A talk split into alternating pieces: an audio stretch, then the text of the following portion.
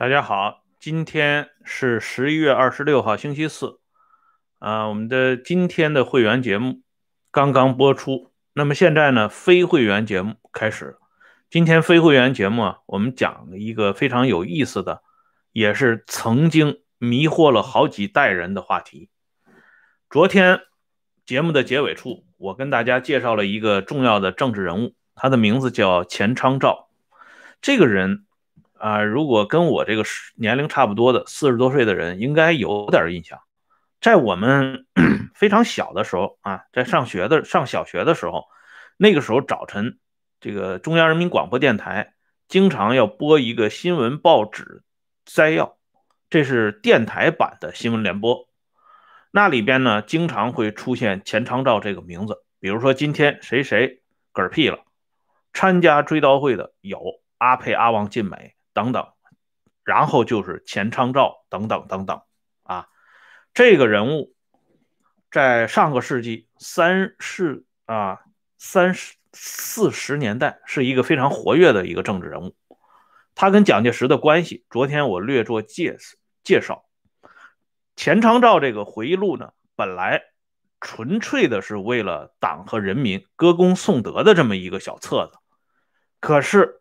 在这个充满了谎言的小册子里边，我们发现了很多真相。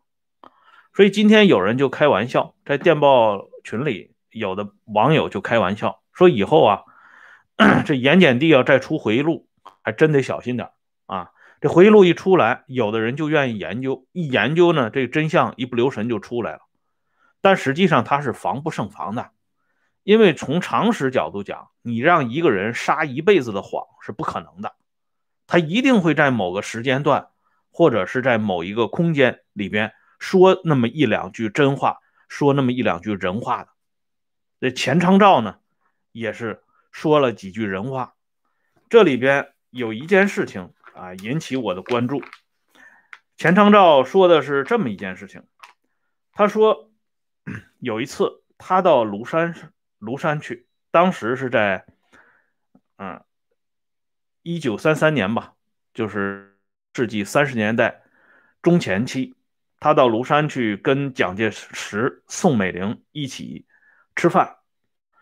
宋美龄跟钱昌照提了这么一件事情，他说他想在江西办一点慈善事业，然后请蒋介石拨一点钱，但是蒋介石就让宋美龄你去找。江西省政府主席熊式辉，你找他去要钱。我手里这个钱不能给你拿出来，因为我这个钱是专款专用。宋美龄就把这个事儿跟钱昌照说了。钱昌照是蒋介石的秘书，所以宋美龄也没拿他当外人。把这事儿说了之后，他还抱怨，他说：“你看，这个委员长这个人。”他随便批条子给别人批钱，啊，批了一笔又一笔。可是轮到给我批钱的时候，居然这么吝啬，你说公平不公平？这是在钱昌照的回忆录当中出现的。这个小小的事件就让我们看到宋美龄她和蒋介石之间的这个关系，以及在上个世纪二十年代后期就出现在宋美龄身上的一些。传了很久的谣言，比如说最有名的就是宋美龄用牛奶洗澡这件事情。哎，最初呢就出现在三十年代，到了一九四五年，传到什么程度呢？连苏联人都知道这个事儿了。所以苏联人还打听说这个蒋夫人到底是不是用这个牛奶洗澡。那么钱昌照的这个回忆片段就给我们提供了一个极好的视角。就是蒋氏夫妇，他们关系啊虽然非常好，两个人呢一生都很恩爱，没有心呃心有旁骛的时候，但是这不等于说蒋介石可以公器私用，而一直以来说因为裙带的关系，因为宋美龄的关系，宋家的子弟宋子文就不用说了，什么宋子安、宋子良都是飞扬跋扈。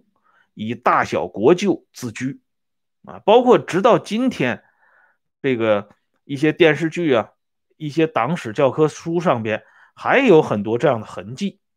那么今天我们就来利用这一款节目，给大家来进行一个比对，那就是蒋介石身边的这个第一夫人宋美龄，是他奢侈到用牛奶来洗澡，还是毛泽东身边的江青奢侈到令人目瞪口呆的地步？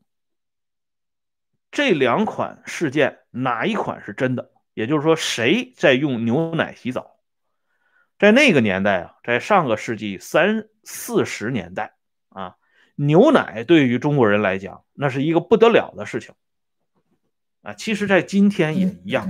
大家看那个《中国好声音》里边那个歌手也好，那个导师也好，都要喝一点那个那个经典的那个有机奶啊。没有哪一个国家的牛奶制作上边告诉别人说我这牛奶是百分之多少多少的纯牛奶。因为牛奶就是纯牛奶，没牛奶不会分纯牛奶和非纯牛奶这个概念，所以这种事情在别人看来是笑话的事情，居然能出现在盐碱地的大庭广众之下。由此我们也可以看到，喝奶的问题一直到今天都困扰着中国人，就更不要说上个世纪那个状态了。而用牛奶洗澡这个事情是最能抓住人们的眼球的。有的人一辈子可能都没见过牛奶，啊，宋美龄居然用牛奶来洗澡，所以人们已经忽略了一个最基本的常识，就是说牛奶洗澡这个东西，谁真正的去从宋美龄那里了解过？到底它本从何来？这个人们已经忽略不计了。最重要的是这种感觉，啊，用牛奶洗澡，想都不敢想的事情。所以呢，成了这个蒋宋孔陈四大家族极度腐败的一个重要证据。可是咱们说历史是无情的，为什么说是无情的？因为它已经发生的、已经凝固的，它是有它存在的理由、存在的价值和存在的方位。一旦把这个东西发现之后，你就会知道历史的原本跟传闻它是不能够完全对接的。宋美龄确实在一九三七年搞了一堆这个奶牛，但是她搞这个奶牛不是给自己用来洗澡用。宋美龄这个人，她的皮肤是比较敏感的，只能用清水洗澡。这一点呢，在台湾的翁源先生晚年留下的回忆录《我在蒋介石父子身边的日子》里边专门有记录。啊，所以这个牛奶洗澡的这个话题，基本。从一开始就是编造的，而在大陆出版的1987年的《南京文史集萃》里边，留下一篇重要的回忆文章，这是在国内公开出版的。啊，这个文章呢，作者叫贺如雄，他的文章题目叫《回忆国民革命军彝族学校》。他说，1937年，蒋介石的夫人宋美龄确实搞了一群奶牛，而这群奶牛。啊，生产下来的牛奶是专门供给国民革命军彝族学校的子弟们。宋美龄规定，这个学校的学生每天上午第二节课后，每人必须喝一磅的牛奶，作为这个学校学生生活当中的一项制度定下来。所以贺如雄说，每天到这个时候，学校的有关工作人员就安排全校的学生到。餐厅里边就坐，喝一杯热牛奶，一磅啊！宋美龄自己还专门到学校观察这个喝奶的情况，就是有没有落实到，而且还专门了解牛奶的浓度、新鲜程度和甜度。这个彝族学校是什么概念呢？就是纪念那些国民革命军在东征北伐那些烈士。专门设立的抚养烈士子弟的这么一个学校，哎，所以宋美龄人家养奶牛是为了给这些烈士子弟来饮用，这是中国国内公开出版的。类似这方面的资料还有很多，所以最终连新华网和人民网自己都不好意思再提宋美龄用牛奶洗澡这件事情了。那么接下来我们再看，我们以往看这个党史教科书上边啊，经常出现啊，伟大领袖在延安时期把自己的牛奶省下来给身边工作人员的孩子们喝，还有我们最尊敬的邓大姐也把自己啊分内的牛奶省下来啊给某一个烈士的子弟来饮用。这些老一辈无产阶级革命家的光辉事迹。鼓舞和感染了一代又一代人，但是大家从来没有从这些光辉的事迹里边对比一下刚才贺如雄的那篇回忆文章当中宋美龄的身影。两者一经对比，大家就会发现一点，那就是说，在延安的这些被照顾的群体，他们偶尔喝到享受特造待遇的高级领导人。送来的牛奶是属于额外的施舍，它不是一种制度。换句话说，就在延安保育院里边，那些干部子弟子女也不是按照制度能够饮用到这些鲜牛奶的。他跟宋美龄在彝族学校里规定的这个制度是天壤啊霄壤之别。而且这种施舍不是每天都有的，哎，要搞清楚制度和施舍是一个什么样的概念。那么这里呢，我就引用一位老前辈他的回忆，他的这个回忆很有意思。他说了这么一件事情，他说当时有一位老一辈无产阶级革命家，重量级的无产阶级革命家的妻子啊，就是老婆。他呢也有享受饮用牛奶的待遇。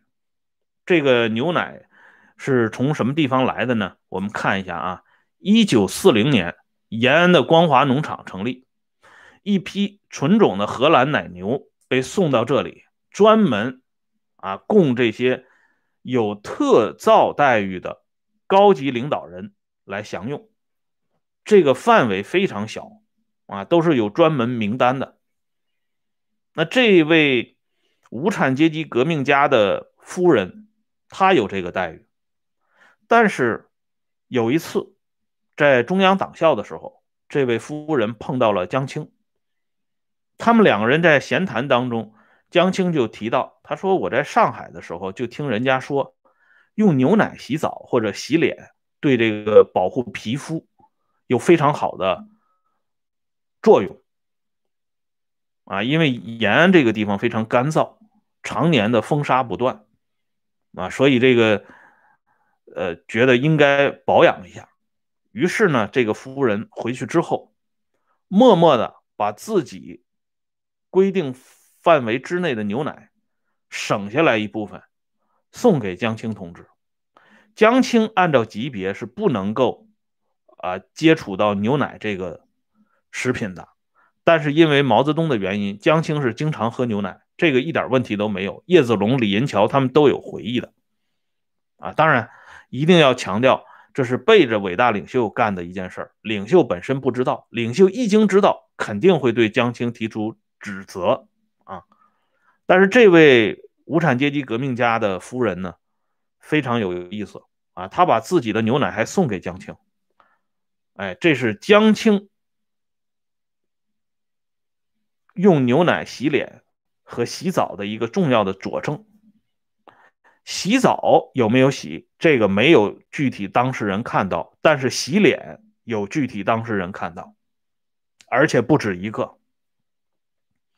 这是在上个世纪四十年代的延安，有的人啊，居然用牛奶来洗脸啊。那么现在呢，我们再来看一下江青这个人有多么了不得。这里呢，我给大家看一本回忆录，叫《警卫毛泽东记事》，是由吉林人民出版社出版的。这个作者叫严长林，他是毛泽东曾经的卫士长，跟李银桥这都是一个量级的。他曾经在一九四八年九月份受毛泽东的委托，执行了一项特殊的任务，就是护送江青回济南老家。去看望国舅李干清。这国舅李干清就是江青的哥哥，所以今天有个题目叫“总导演问候国舅”。江青是用什么交通工具回到济南的呢？严长林告诉我们，在一九四八年九月，在党还没有进城的时候，专门给他搞了一个专列，用专列把江青送到济南，因为那个时候济南早就解放了，在人民的手中了。而到了济南之后，济南市的市长全程陪护江青。啊，问长问短，问寒问暖，唯恐照顾照顾的不够周到。而江青这个时候提出来要到理发店去洗发，江青去了。到了理发店之后，理发店的人看出来来者不善。为什么？严长林的回忆说，江青是穿着狐皮大衣，坐小汽车去的。在那个年代，穿着狐皮大衣坐小汽车意味着什么？不用解释了。去了以后，江青提出来要用鸡蛋清洗头发，理发店的人现到街上去买了鸡蛋，先用香皂洗一遍，然后再用蛋清洗，最后用清水冲洗。江青就问理发店的人：“你们这样洗过头发没有？”啊，理发员说：“只听说过。”没有洗过，也没有见过。这是济南市理发店呢，这不是小城市。这时候，严长林的回忆是这么说的：“他说，江青的脸上掠过矜持的笑，看得出来他的心里很得意。”啊，这是严长林提供的第一手的回忆资料。一九四八年的九月，江青已经不屑于用牛奶洗脸了，他要用鸡蛋清来洗头。那么，有的朋友就会站在今天的角度来看待历史发生过的场景。他认为鸡蛋在那有什么了不起的，对吧？呃，用个鸡蛋来洗头，其实也无非就是两三个鸡蛋而已，没有那么夸张吧？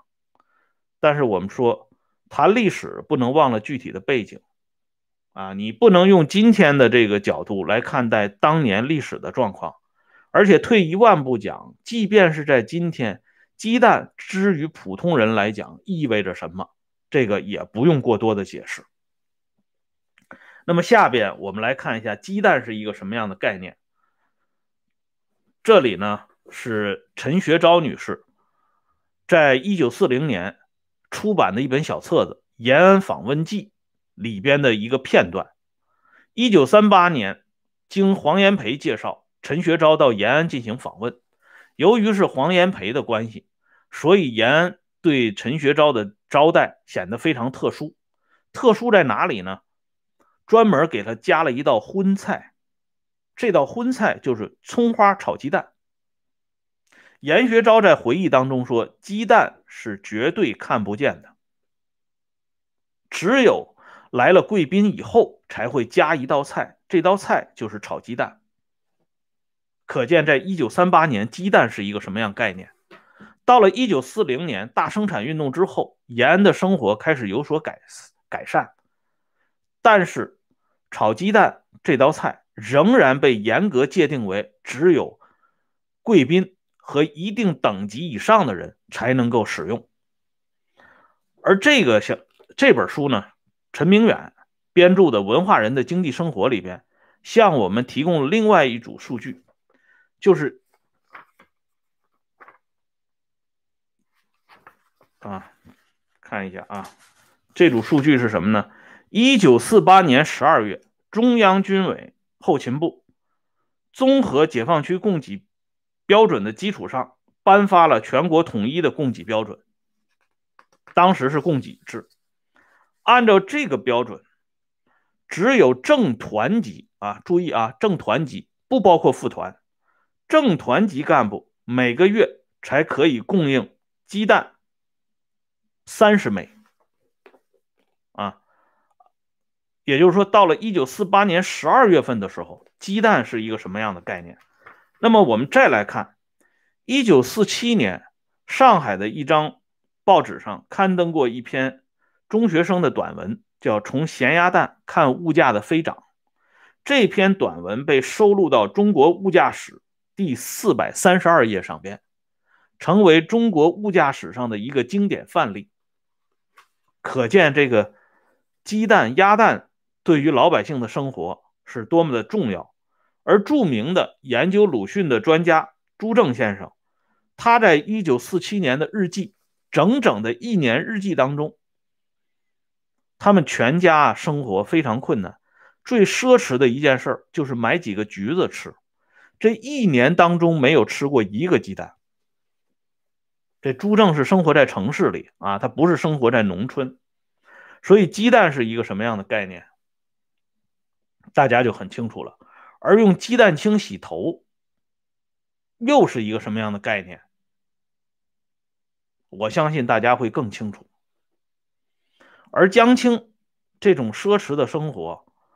不仅是在啊没有进城之前，即便是在人们至今难以忘记的三年所谓三年自然灾害期间，仍然变本加厉，以至于有另外一位老一辈无产阶级革命家的夫人都看不过眼了。他有过一个专门的回忆。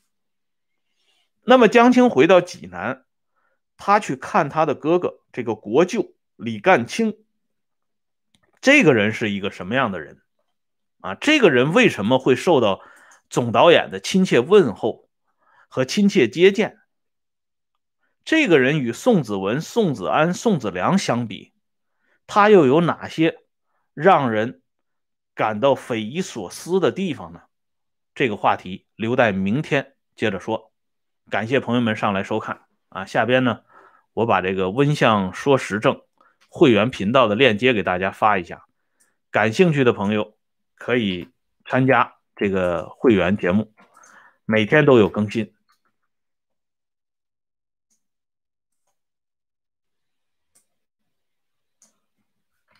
还有就是《毛岸英与蛋炒饭》这本书呢，已经出来了啊，有意向的朋友可以按照这个链接进行选购。